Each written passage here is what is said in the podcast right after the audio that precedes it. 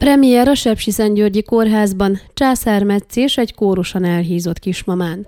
A Sepsi-Szentgyörgyi dr. Fogolyán Kristóf megyei sürgősségi kórház szülészetnőgyógyászat osztályán pár hete először hajtottak végre császármetszést egy 160 kg testsúlyú fiatal anyukán, aki többek között cukorbeteg is, tájékoztatott a kórház vezetősége. A csecsemő egészséges 5 kg súlyjal született és 59 cm hosszú. A szülési folyamat nem volt egyszerű, hiszen a 32 két éves anyukának kóros, hármas fokozatú elhízást diagnosztizáltak.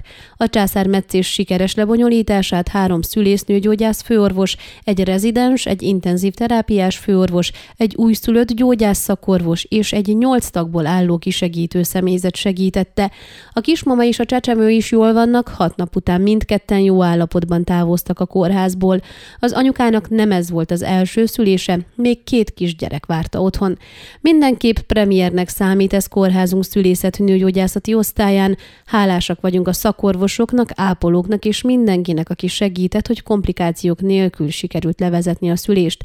Egy császármetszés lebonyolítása rendszerint egy egész csapat munkáját igényli. Gratulálok a kollégáimnak az eredményes munkájukért, és boldogok vagyunk, hogy a kismama és a csecsemő is jól vannak, foglalta össze András Pál, a szülészetnőgyógyászati osztály főorvosa. Ön a Székelyhon aktuális podcastjét hallgatta. Amennyiben nem akar lemaradni a régió életéről a jövőben sem, akkor iratkozzon fel a csatornára, vagy keresse podcast műsorainkat a székelyhon.pro portálon.